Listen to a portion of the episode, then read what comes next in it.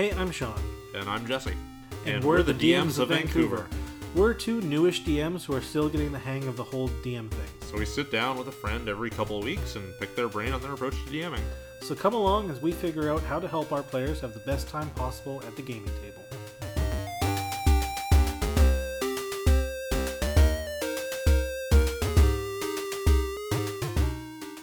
Hey folks, welcome to another episode of DMs of Vancouver. Today we're going to be talking about Fate.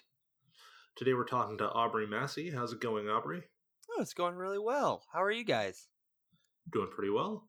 Doing pretty good. It's a little cold uh, where we are, but we're managing. it could have been a lot worse. Yeah. Uh, So- so, oh, go ahead, Sean. uh, Fate. Uh, it's a system that uh, I know that I'm pretty interested in, and I think Jesse is as well. I've got uh, a couple of books uh, sitting above my desk right now, but I haven't really had a chance to to dive in too much. I've played one game of Atomic Robo, but I think a good place to start is um, tell us how Fate is different than uh, D and D, which I think most of our listeners are probably the most familiar with. Yeah, so Fate is something that I've run in a few campaigns. So I've played it in a few different settings. Uh, the big, the longest running games have been with a superhero campaign, and right now the podcast that I'm been working on that uses Fate Core. And I feel like the biggest difference between Fate and really D and D is that with D and D, it really comes down to the number crunching. Like you're always thinking about your abilities and the statistics that come with it, and that's how you really work on your character and making sure that it's more powerful. Is that it comes down to the numbers, but with Fate, you really end up focusing on your characteristics of your character and what uh fate calls aspects but it's more of the the words and it really brings out the ability to role play like it facilitates good role play with the players and i feel like that's the biggest difference between the two Alrighty. So, one thing that I do know about Fate is that it uses aspects, which I don't think there really is a good analogy for for for what aspects are to compare them to something in D and D. But I think the closest is probably, um, I want to say like a combination of skills and classes almost. But um, let's let's start there. So, tell us about aspects and and what they are in Fate.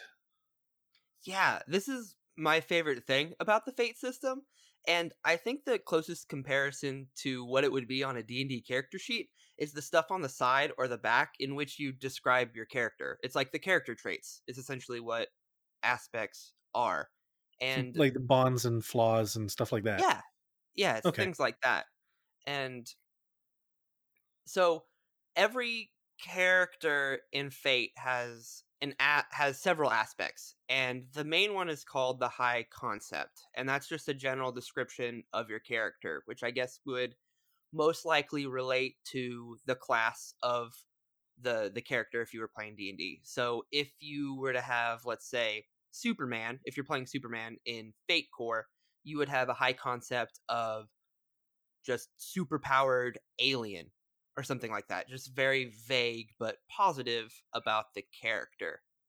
But then you could also assign a bunch of different aspects to it. Like uh, there's one called the trouble aspect, and you would assign that to Superman. It would be something like everybody is afraid of me, or everybody is afraid of an outsider like me, or something like that. Something that would be typically negative. And then you might have some other stuff like works in a reporter in their off time, but they're just general descriptions. And there are a lot of it.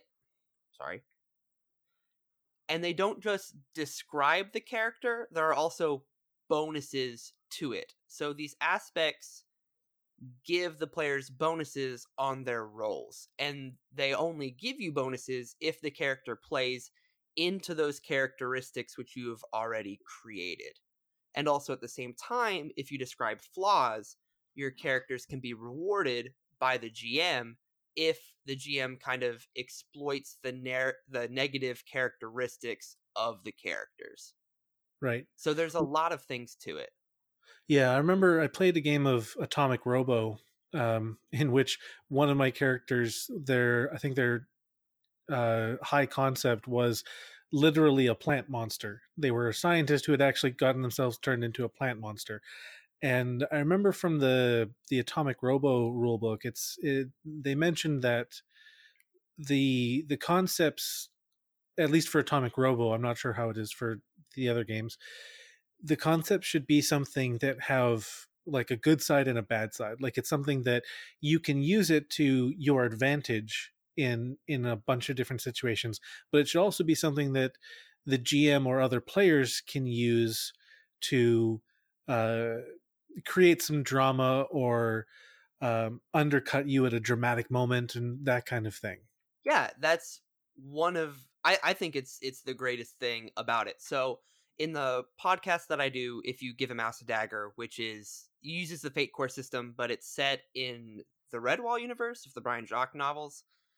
One of the characters, uh, the Bold, is a big Badger Knight, and his one of his aspects is that he is the vanquisher of the Great Wolf. That's one of the things that is about him, and that's a positive thing because he can say, "Oh, well, I vanquished."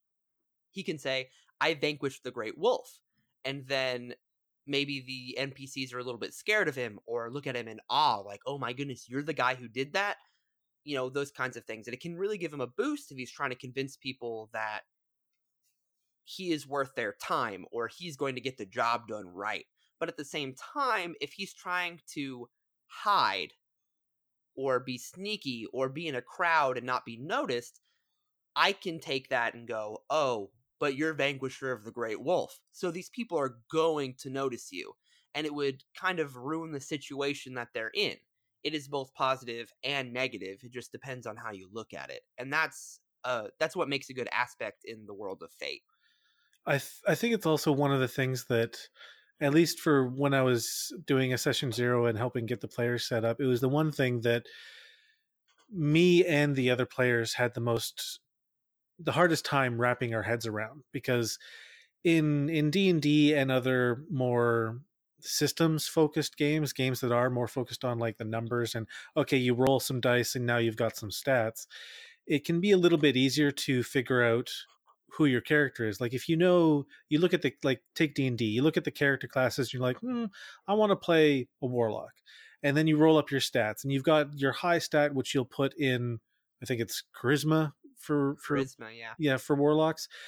And and then you look at your other stats you're like okay well okay i've got a, low number like i've got a a nine for example or an eight or you know something just a little bit mm-hmm. under under 10 you go well maybe you put that in strength like you're charismatic but you're really weak or you put that in dexterity you're really clumsy and it helps you kind of the numbers can help you figure out who your character is if you don't know exactly what you want to be right off the bat and but when it comes to fate with aspects we all had a lot of trouble because we were kind of used to that that whole system of using the numbers to help you define a character like we re- like i realized that it had kind of been a crutch that we didn't really realize was there.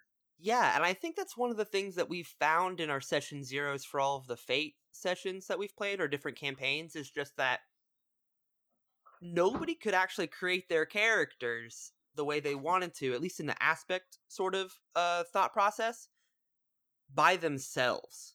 And so we really worked together in order to create these characters and how they interacted with the world and things like that. And I don't know, it, it really brought everybody together, not only in a way that we were now all invested in the campaign, but we were also incredibly invested in each other's characters all of a sudden because we helped create them.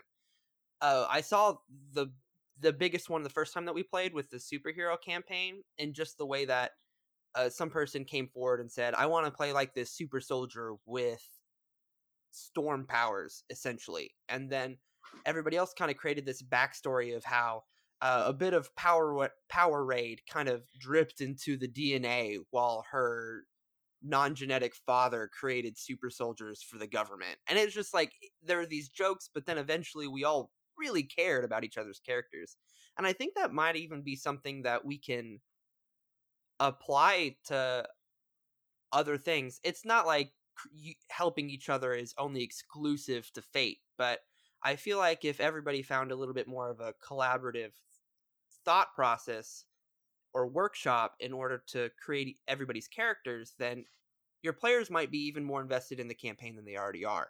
Because I don't think I've ever been more invested in my players' characters than when we all came together and created it for this superhero campaign that we've been playing for a while now.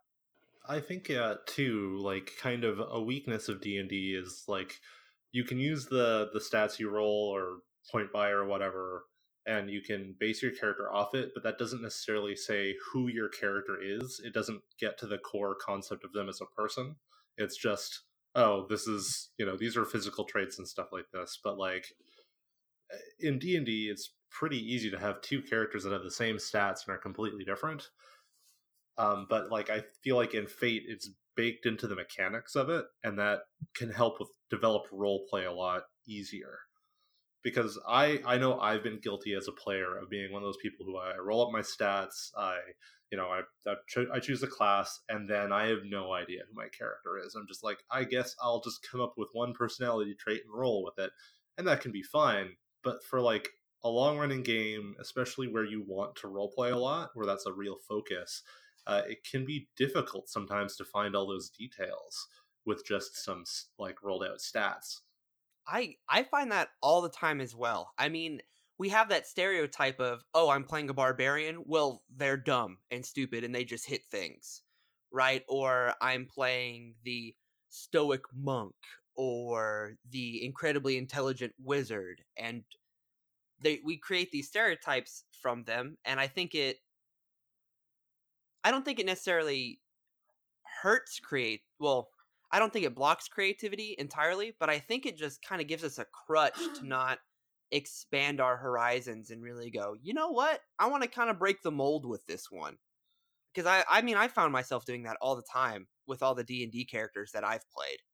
You know, like I've played the dumb barbarian, but I could have done something different, like an incredibly intelligent barbarian that gets its uh, rage skills from like finding out runes that they tattooed on their skin and that's what gives them super strength. I don't know. You know I guess I don't know what I'm trying to say here, but I, I, think the thing that's is, the point I'm trying to make. Yeah, I think the thing is that with D and D, um, and other similar systems, I'm not trying to single out D and D here, is that because the character creation process doesn't start with figuring out who your character is, people tend to fall back on tropes like like you said the you know the the dumb angry barbarian or the super smart wizard or the you know thieving rogue or whatever it is but they fall back on those tropes because they've got these stats and well that's what that's what's easiest. And when confronted with something like fate where there's no like oh, okay you you don't roll up stats you got to figure out who your character is and that's kind of the entirety of the the character creation is really figuring out who they are it can really throw i knew it threw me for a loop and and it can be quite difficult for some people to get past. Um, but one of the things that uh, that made a little bit more sense was the fate points. Um, why don't you talk a little bit about how fate points work and how they interact with with aspects?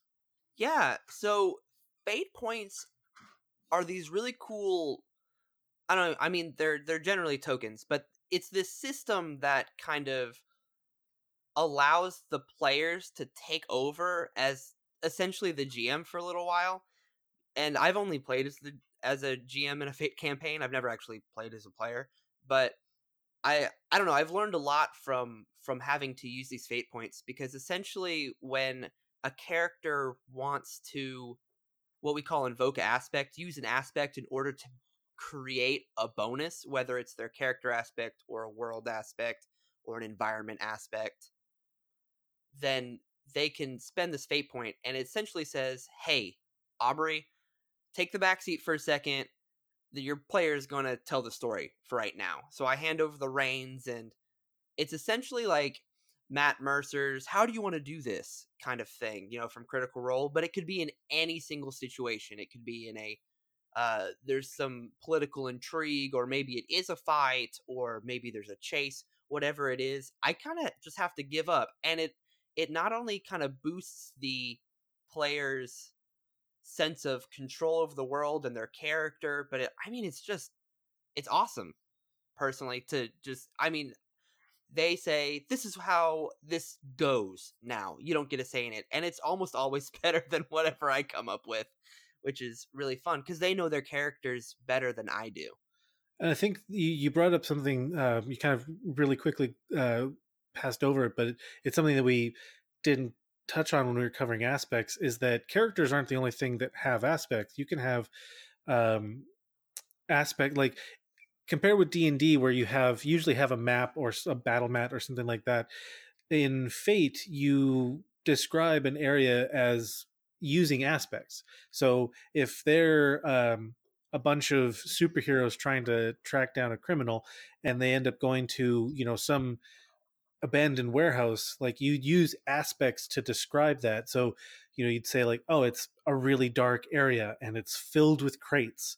And then as they um, progress through like trying to sneak through the warehouse, they could use those at like they could invoke those aspects to accomplish whatever it is they're trying to get a bonus on like yeah, sorry, I didn't mean to interrupt. No, you. it's okay. I, but yeah, like yeah, they they can get, you use it to get a bonus if they're trying to sneak through or they're trying to take them by surprise or whatever. And I think that's that. I think for me that was the part of because the characters having aspects was something that made a little bit of sense to me because I know like I haven't been playing D and D that long. Like it's been just three years now. But when I did do a game of of Fate, um, the the aspects for characters kind of made sense because I'd always thought of characters character first because I hadn't spent a whole bunch of time just doing the rolling up of characters and being a GM I kind of had to think about who the NPCs were, so it made more sense to think of aspects. But thinking of a location of having aspects of trying to describe it in terms of like this is an area and it's going to have some aspects the players need to be able to interact with them that i think was the part of aspects that really what was really i think th- well jesus i can't words today um locations having aspects was the part that was the hardest to grasp for me. Yeah, I know we're already way off topic with the the fate points thing, but I absolutely agree. And honestly, as a GM, what has the thing that's made me a better GM or DM because I also do some uh, D and D on the side with some other friends is is thinking of new places in the way of creating aspects within them. You know, I think about what can my players interact with that will make them both look cooler and feel cooler. So using that warehouse example, right? Like using the crates. Oh, yeah, I'm going to put crates in here because that's going to give them a bonus to their stealth roll. And if I say that there are crates in here, and there's like this aspect of, oh, there's a lot of stacked crates, then if I'm playing Fate, then they're going, oh, I want to invoke this aspect. They spend a Fate point. They say that just in the nick of time they kind of roll in behind the crates and the villain is looked that way and sees that they're just crates and then they look back it gives them that little bit of narrative but if i'm playing d&d and i'm running a session in that way and i've said that there's crates in this warehouse then they say now they have this descriptor of oh i hide right behind some crates just in time. And i'm just creating this environment in that thought process. And i think the only thing that's even better than this thought process of new areas having these aspects is the world itself, the entire world that the characters are playing in having these aspects. And I think the best example that I've had so far is in that in the superhero game that I ran, the heroes got arrested for something and they made a few bad rolls and ended up releasing every single prisoner from the prison by like destroying the controls to the cell doors. And they didn't mean to do this, but all of a sudden they created this prison riot and everybody ran out and they escaped under the cover of the situation aspect prison riot. But then they eventually became known as the uh, puppeteers of the prison escape. Like they were known as that. That was a party aspect that I gave them. And then since there were criminals everywhere, I created a world aspect of there are criminals everywhere or crime runs amok. I can't remember the exact wording of it. But because of that, the PCs, the players themselves really understood that their actions had consequences within this world. And I hear all the time other game masters or dungeon masters saying that my my players just don't understand that what they do have consequences. All their actions they have consequences, whether they're murder hobos or whatever. And I feel like if there is one thing that anybody should take away from Fate, it's the thought of world aspects because you take what your players do and how it affects the world and you just create a sentence out of it and you just post it on the table if you're playing face to face with other people or if you're playing in Roll 20 on the loading screen you just post the world aspects there and it really forces them to think about oh we did that how are we going to fix that how can we make sure that something like this doesn't happen again or if it's positive for them to continue to work towards creating more positive world aspects. You know, it's uh it's funny. I'm right now working on a setting and I've just added to my notes create world aspects because that's that's that's really useful advice and it's you know it's not something I had thought of because I'm you know from a almost entirely D&D background and I'm used to building worlds or not even building worlds running pre-gen ones or ones that my friends have already run where I'm like oh yeah, it's a high fantasy world, and kind of leave it at that.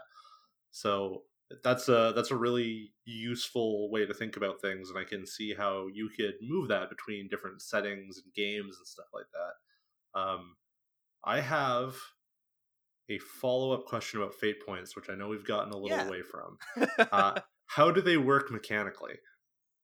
Yeah, so every character has what we call a refresh pool, I guess, which means that every single session that they play, they get to start with a certain amount of fate points. And the default is three, but they can give up one of those things to have an extra stunt, which stunts are this kind of bridge between aspects and skills in which right. it says in these specific situation you can do this specific thing. Like if you are if you are casing out a new joint, then you get a plus two to burglary in order to make a, a blueprint of it.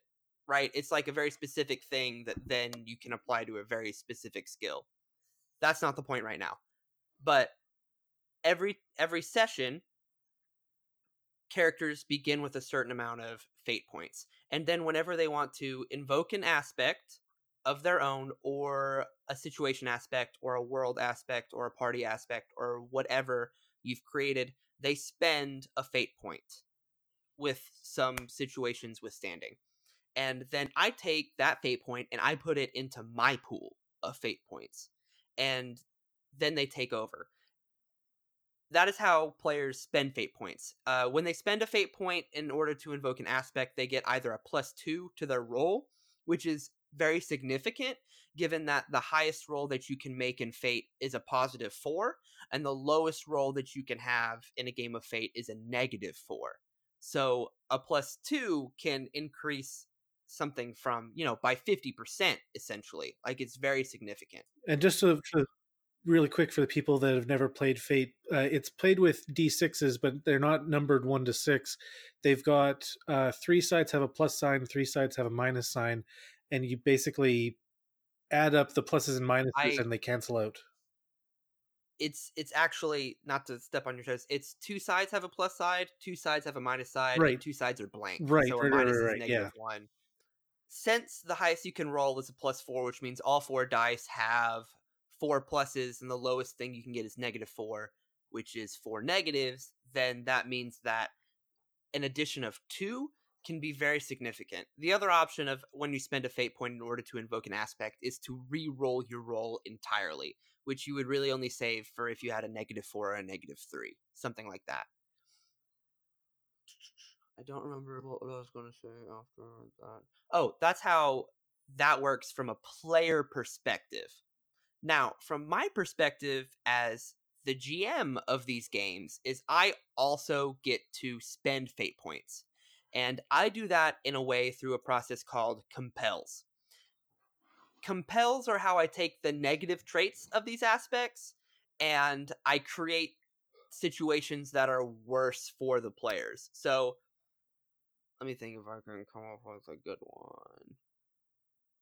There are two types of compels that I can do. There are a situation kind of compel, like how I talked about how Diggs the Bold and If You Give a Mouse a Dagger has an aspect called Vanquisher of the Great Wolf, which means that people will recognize him and swarm him and go, Oh my goodness, you're Diggs the Bold.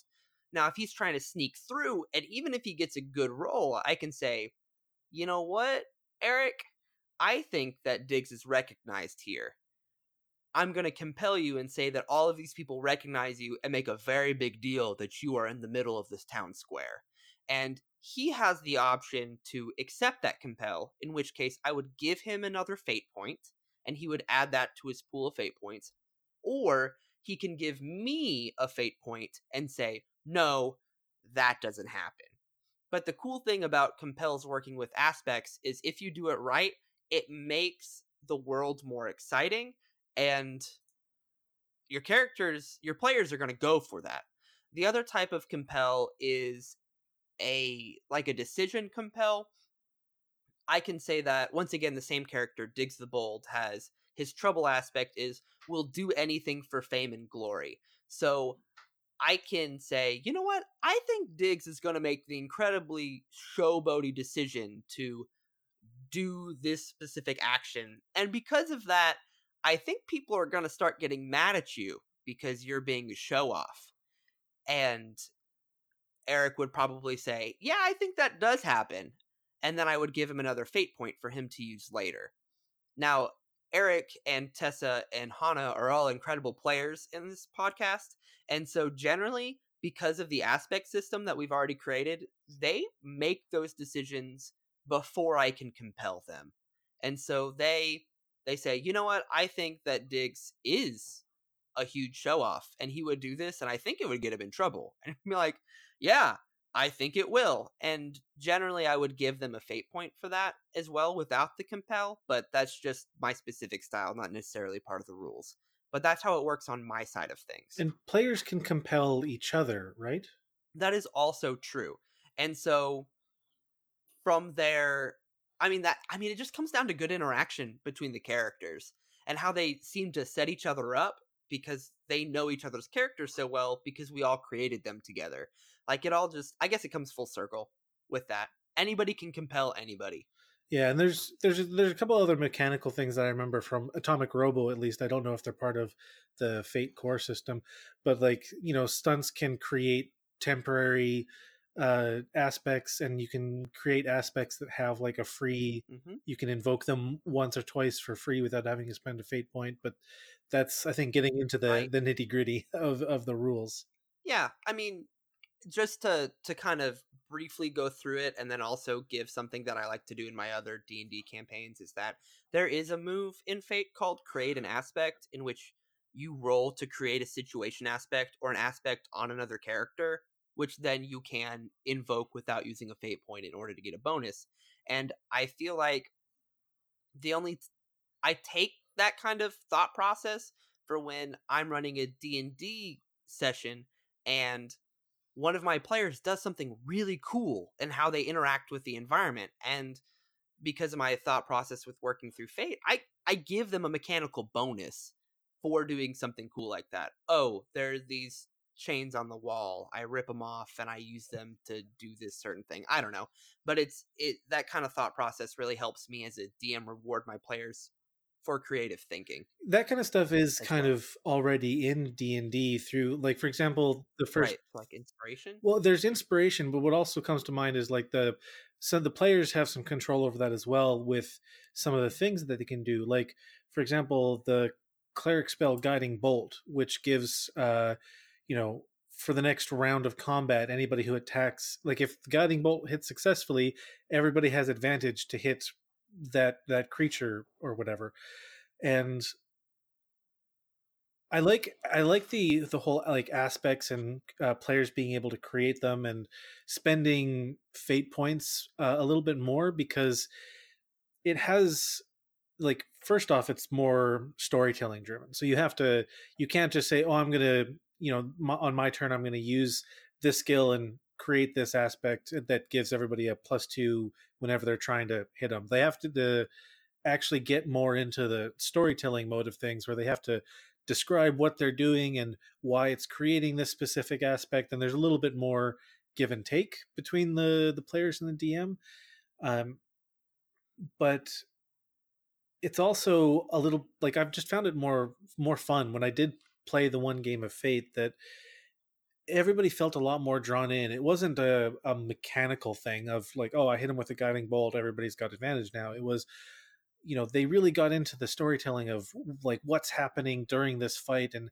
how they're moving around and doing things to like instead of everybody just kind of focusing on hit points and attacks, it becomes it's okay for a character to not ever throw a punch or fire a gun or use their superpowers or whatever in a fight because they can spend the entire fight still drawn into the story of how everything's going but they're not directly contributing. They're making it easier for you know the heavy hitter or whoever it is to to for them to do their job which is to be the heavy hitter. Yeah. You'll actually if you listen to the podcast uh if you give a mouse a dagger you'll see that there's a character called clementine who's an old squirrel. She's an elderly squirrel. And so fighting's not her thing. You know, she doesn't beat people up. She's old and her joints hurt.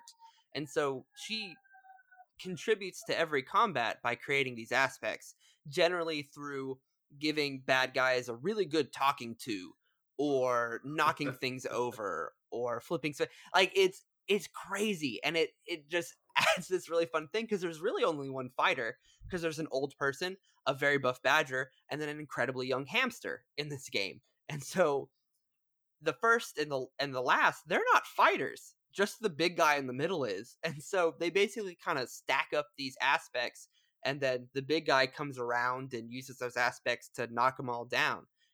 It's it's really fun. And then also at the same time, actually I think on Wednesday we ran this fight in the superhero fate campaign that I do in which they were fighting this giant statue that was several stories tall. And so they the players worked together and they stacked up like six aspects against this bad person. And then the strongest person was like, "Oh, I do like this lightning punch directly in the middle." And I invoke all these aspects at the same time. Ended up creating like this plus 12 roll to their their attack. It was it was phenomenal. And it's just it not only has this creativity kind of thing to it, but also at the same time, it promotes this teamwork. Like, I set him up, you knock him down. I set him up again, you knock him down.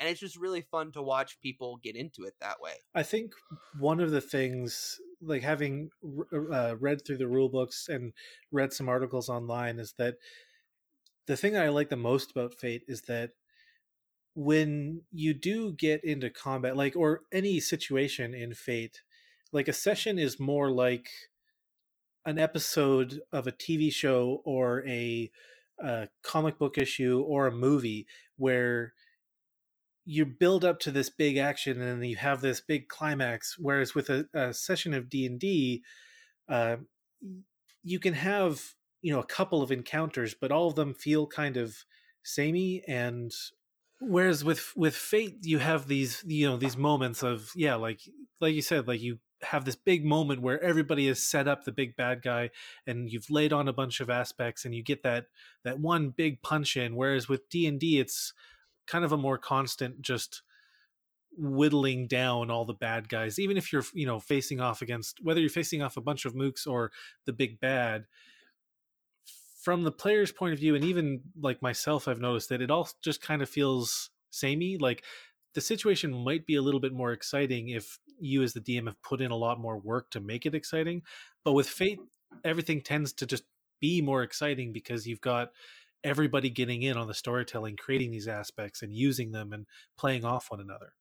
I, I think one place where uh, Fate is in some ways stronger than D&D is the fact that you can create characters who don't have to be combatants. Like you can have a character who still contributes who never throws a punch uh, like through creating aspects or uh, you know other skills or describing how they're like you know defending themselves in a way that causes the enemy harm without actually hitting them or whatever. Like it, it allows you to be a bit more creative with your characters where in d&d your character essentially has to be a combatant uh, just mechanically speaking. Yeah for sure yeah with the with the exception of like a you play a bard in d&d and they're the talker they're like the face of the party and can get through charisma checks really well that's but, true yeah. Yeah but i i totally understand. Yeah when it comes down to an encounter the bard still has a con like you know you can have characters who are good outside of combat like bards or people with high charisma but at the end of the day they've still got skills where they can in a combat be part of the damage output whereas yeah like in fate the atomic robo game that i ran one of the characters was an action psychologist. He didn't throw a single punch but he used his psychologist skills to uh, really get in the mind of the bad guy they were fighting and cause him to doubt himself and it was you know a kind of moment that you would never really see in d&d whereas like a bard might be able to give somebody else advantage because they you know they belittle the bad guy but it's a temporary advantage and it's just kind of a oh i used you know vicious mockery or whatever to give somebody else advantage during the next round whereas in in fate it's there's more much more storytelling involved and everybody kind of can get in on it and like you said in in the game that you're running you've got three players and only one of them really ever hits anybody and that's not something you'd really ever see in yeah, D&D. I think it comes down to the fact that D&D and a lot of other RPGs are so number heavy like I was talking at the beginning, right? Combat kind of feels like you're on a treadmill until you get that level up and now you have that new ability or you get that magic item and now you have this other cool ability that you can use.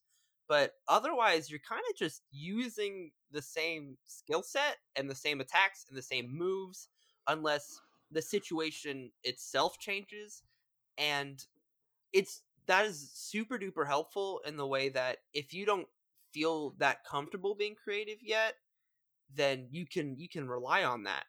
But in fate you're forced to be creative in order to get those bonuses and you it really comes down to how comfortable you are about thinking outside of the box and this is just a personal thing that I don't think has anything to do with RPGs, but as a, a teacher and a musician and a GM and all these other things, is that everybody's super creative. And if you can find a way to apply it to whatever you're playing, you're going to have a more fun time. And I feel like Fate may facilitate this creativity, but it's not like you can't do it in other games like Dungeons and Dragons.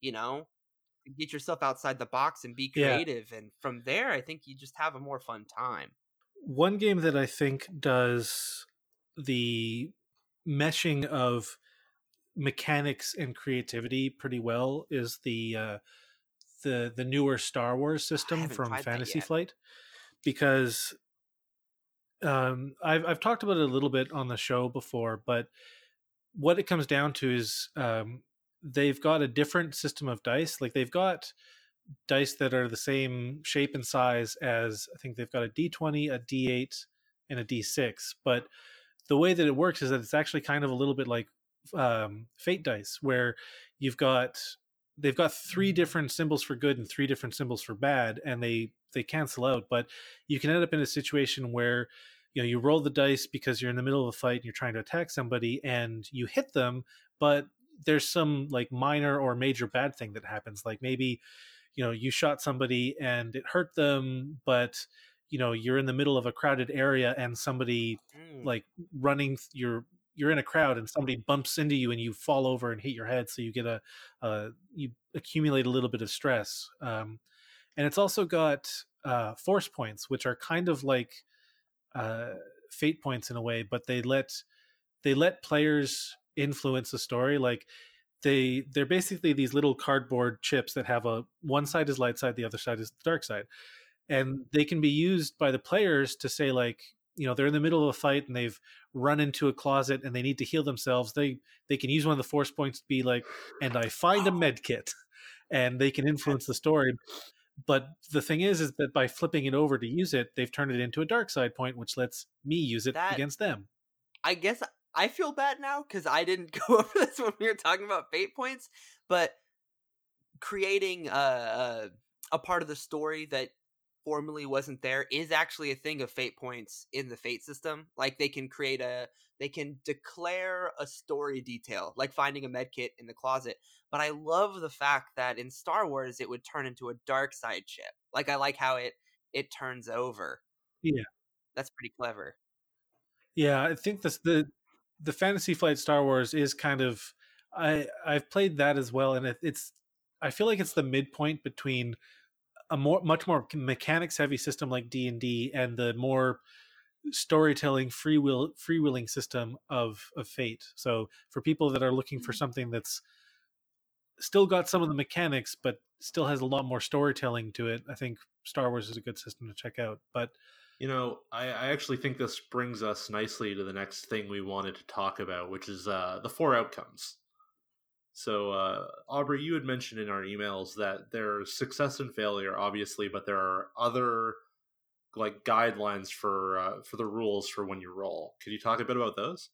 Yeah, actually, I love this, and I think we can actually talk about a few different games that do this at the same time. But in Fate Core, there are four different outcomes. The first one is failure. The second one is a tie. The third one is a success, and then the fourth one is a success with style. And I really feel that I lean more towards Fate Core because of this kind of outcome system.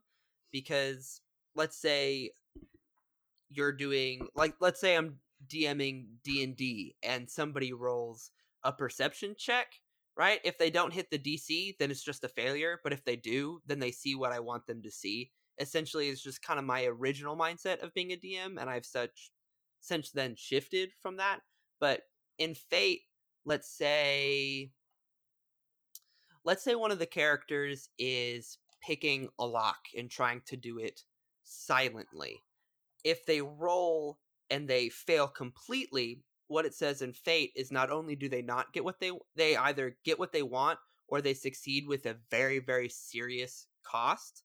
And so you know, uh this person is picking a lock and they fail. And then I say, "Okay, do you want to just fail?" And they say yes. I'm like, okay, well, you don't pick the lock. But also at the same time, they say, you know what? I do want to pick the lock. And I go, okay. So you pick the lock, but at the same time, the alarm for the entire complex goes off and everybody knows exactly where you are because you just picked that lock door. They got what they wanted, but there's a serious cost. And then the next thing is that they can tie. So if they match the DC with the exact same roll, then I can say, all right, you get what you want, but the minor cost is that, let's say, your lockpick breaks, or it's just noticeable enough to where somebody in the next room says something to you, like, hey, who's out there? In which case, it would put them in another bad situation that they have to roll again to get out of, which is a very fun system. The next one is just kind of success. They do what they want. What is the next thing you want to do? Which is honestly the most bland of all the options. And then the last one is the succeed with style, which means that they have to win by like three shifts, three numbers at least. In which case, I would say, you know what? You are going through this, but then you notice that the hinges are very old. So while you're picking this lock with your two hands, you know, your character reaches into their belt and pulls out a can of oil and oils the hinges with their feet. You know, something ridiculous that makes them seem super awesome. And from there you go, not only have you picked the lock, but you get this added bonus of the door is completely silent and nobody will hear you enter this room from here. So it's kind of this descriptive narrative of you do this extra thing, or you just succeed, or you succeed, but at the same time this bad thing happens, or with a failure, it is wow, things have gone south. You are in big, big trouble now. And it just kind of rewards these different tiers rather than just a fail and a success. I think that's one of the things after having played Fate and Star Wars and even Eclipse Phase, which has a little bit of that baked into it, where you can succeed with flair or or fail and still get a little bit out of it. That coming back to D and D and coming back to the just you have to either you know meets it beats it is is the the whole thing. It always felt a little like coming back to that felt constraining where before you know because i've read things on online people talking about you know you don't make the players roll unless there's something like an actual bad outcome. Like if they're wanting to if they need to get through a door unless they're trying to sneak through a castle for example and there are guards patrolling and they could be found at any moment but like then it makes sense for the to get them to roll because if they fail like a guard could come around the corner because they weren't quick enough. But if they're you know wandering through an abandoned castle or a place where there's no no potential for something actually bad to happen then yeah they just they pick the lock they make it through cool whatever whereas with these other systems where you know they could succeed but maybe they did get spotted and now the guards are on high alert or they succeeded with flair and the guards are even more at ease like they you know maybe the guards start to get sloppy or whatever like having those things built into the mechanics of the game can lead to pretty surprising outcomes and much more interesting outcomes And honestly, it's so hard to train yourself as a DM to like think in this mindset because it's so much easy with the duality of you pass or you fail. But forcing yourself to be creative with other solutions is tough, especially when it's not built into the mechanics. Like, I think one of the systems that works with this really well is the powered by the apocalypse kind of games, if you've ever played any of those. Like, uh, I'm a part of a Monster of the Week podcast called Charlie and the Monster Factory, in which you hunt down monsters. And the way the system works is you roll 2d6, and if you get a 1 through a 6, you fail. A 7 to a 9 is a mixed success, and then a 10 plus is a, success. And like the average is the 7 to the 9 in rolling 2d6 plus any modifier. So built into the game is this you get it, but this terrible thing happens. And you have to really switch your mindset in order to figure out, well, what could be a little bit of both a success and a failure? And we work together to do that. I I like having that mechanic in there, but even with D&D, sometimes you go, you know what, this might not call for a, a fail or a success kind of DC. Maybe I need to set like ranges. Like if my players roll a 1 through 10, this is what they find. If they roll a 10 through a 15, this is what they find. A 15 plus is just a success. They find everything. You know, like it just kind of it can be applied to anything, but it's hard to change that mindset. Yeah, and I think the difference is that in D and D, it's it's on the DM to sort that out to figure out like okay, yeah, if they if the DC is fifteen and they roll you know fifteen to to seventeen, then they open the chest and they find the letter. But if they roll really high, then they find the incriminating letter and they find the bloody dagger. You know, and in other systems like in in the Star Wars and in Fate, it's much more because it's part of the system and the players kind of know to expect it. You start to train them to to realize like, well, you were supposed to roll. You know, you needed to roll above a three, and you got because of all these aspects that you invoked, you got a ten.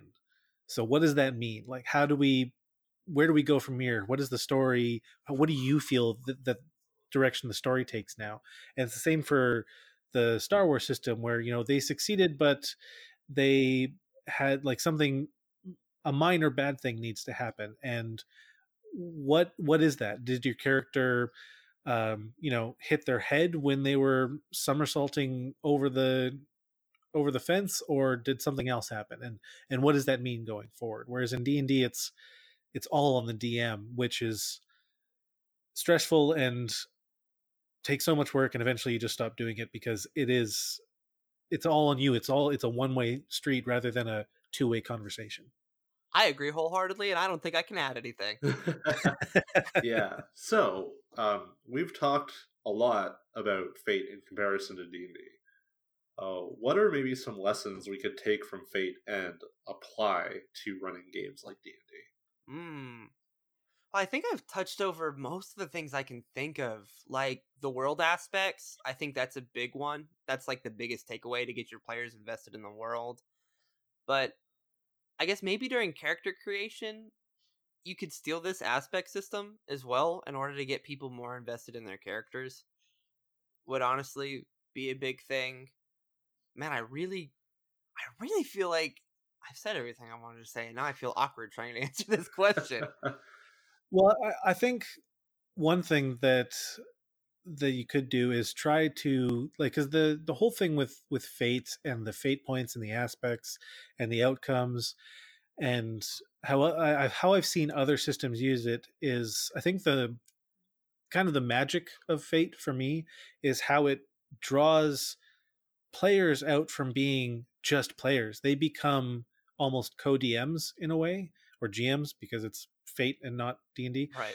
but I think trying to figure out ways that you can draw the players into into helping decide what happens like if if the players are at a party where they're trying to get information and you know they roll like diplomacy diplomacy or charisma when they're trying to get some information out of somebody you can ask the players like well what do you think happens? You rolled abysmally. You got a one when you're trying to you know talk to this baron or whatever. What do you think happens? And try to draw them more into helping decide what happens you know in social situations or in combat or whatever it is drawing your players out from just the mindset of we're in combat i'm gonna when it comes to my turn i pick a thing and i roll and cool i hit i do some damage i roll some more dice and trying to draw them more into the story because at the end of the day whether it's fate or d&d or the end of the world system or star wars or whatever it is that you're playing we're all trying to tell a story and drawing your players out so that they're taking a more active role i think is the biggest thing that i learned from from fate and the other systems yeah when everybody's invested everybody has fun and the more people have fun the better the time is for everybody. Yeah, I mean, I think you hit the nail on the head there. It's it's just when everybody wants to do it, the game becomes better and the story becomes better and it turns in from something that people do once a week to something that consumes their waking hours. What's going to happen next? what is my you know, what is my party going to do next? What's the coolest thing that we can think of? And yeah, you as a GM can not only you you don't have to feel like it's your job to make everything cool. Put some of that pressure on your players. Not pressure, I would say opportunity on your players. Yeah. Op- give give that opportunity to your players. Not only will you will it make your life better because you won't have to plan every single outcome for everything. It'll make their lives better because they feel like they contributed some extra. Yeah. Well, I you know I think that about wraps up our talk about fate. So uh, we've got one, I guess two technically, but we've got one last question for you, Aubrey, which is uh, if you had a time machine and you could uh, you could use it to go back and give yourself some advice for when you first started running Fate, what would it be? I think the biggest piece of advice I would give would be don't feel like you have to control everything. Fate within itself creates more of a sandbox than anything else and trust that your players will not only love whatever you create but whatever you guys create together. Yeah. I think I think that's that, the advice I would give. Yeah, I think you can use variations of that advice to just running tabletop games in general, you know, and doing anything. Yeah. So I think uh, it's also very good advice for if you're a boss of a workplace. to be honest, I, now that I'm thinking about it, I wish my boss gave me more thing. Anyways, you don't have to talk about my boss in this. so, Aubrey, thank you so much for coming on the show. Um, are where can people find you online and are there any or please you know take this opportunity to plug your shows Yeah, that well, thank you so much for having me. Number one, this has been a blast. I love talking about RPGs. It's one of my favorites. I am the creator and owner of the Podsitive Thoughts Podcasting Network. That is P O D S I T I V E Thoughts. You can find us at podsitivethoughts.com. We have four shows on the network currently that I am in some way a part of. The two actual play podcasts that we have is the one that IGM called If You Give a Mouse a Dagger. It is a Fate Core actual play podcast set in the Redwall universe, the Brian Jacques novel series. The second thing that I I play in this one, it's called Charlie and the Monster Factory. It is a Monster of the Week actual play podcast. And then the last two podcasts that aren't actual play is Boss Fight with Austin and Aubrey, in which Austin, my friend Austin and I, we do a comedy advice show, and then okay, so hear me out. The hosts pick a topic every week, and they create outlandish ideas for how to improve the world with that topic, and it's a lot of fun when they do that. They we they just got into their second season for that one, so that's really cool. Those are all the shows that I am somewhat involved in, and that's it. I think go check those out. They're fun. They're very fun. Alrighty. i i can confirm that if you go a mouse and dagger and charlie and the monster factory are both very fun Oh, thank you so much. no problem it just means so much. Yeah. So yeah, thanks so much for for coming on the show. I think I've been sitting here staring at the the books. Uh, I've above my desk. I've got all my RPG books, and I'm sitting here staring at the the Dresden Files, which is uh uh they use. I don't think it's it's not the Fate Core. It's Fate Accelerated. A form of fate accelerated. yeah. Yeah. Um, I've been wanting to play Dresden for a while because I love the book so much, and I think after this, I'm definitely gonna take the book off the shelf and give it another read. do, Do it, it. do, Do it. Thank you so much for coming on, and uh, hopefully we'll have you on again sometime. Yeah, anytime. Just ask. I have no schedule. I only work with four podcasts and run a podcast network, and I'm a full time teacher. I have so much free time. I just so much. Yeah, on top of being oh geez, uh, like being on four podcasts and then also being a teacher, like I yeah, that is that is a lot. And I know that most people won't understand this, but I'm not just a teacher. I'm a band director in Texas. So there's I don't know, there's a lot. And yet I still make time to actual play other games with my friends and things. I don't know I don't know how I'm doing this. This is insane. Wait, do you have the time machine from the question? Is that how you're doing all of this? Well, it's more like a time turner from Harry Potter, but we don't I don't like to talk about it that much because that could be exploited for evil. Yeah. Thank you so much for coming on. yeah, thanks you. again. Our art is done by the wonderful Haley Moros. Our theme music is Overworld by Kevin MacLeod. You can find us on social media at, at DMs of Vancouver and also on Facebook. Uh, you can find this podcast on Google Play, iTunes, Spotify, and wherever else you get your podcasts. And if you enjoyed the show, please rate and review us on iTunes and t- tell your friends about the show. Word of mouth really helps shows like ours grow and find an audience. And we're also part of the Cave Goblin Network. You can find our shows and many others at cavegoblins.com. And you can support us and the rest of the network at patreon.com slash cavegoblins. Doug Vanderlei here for Comedy Zeitgeist on the Cave Goblin Network. Each week, I sit down with a comedian to talk about their career and their comedic influences. Learn about your favorite comedians talking about their favorite comedians. That's Comedy Zeitgeist on the Cave Goblin Network. Hey there, lovely listeners.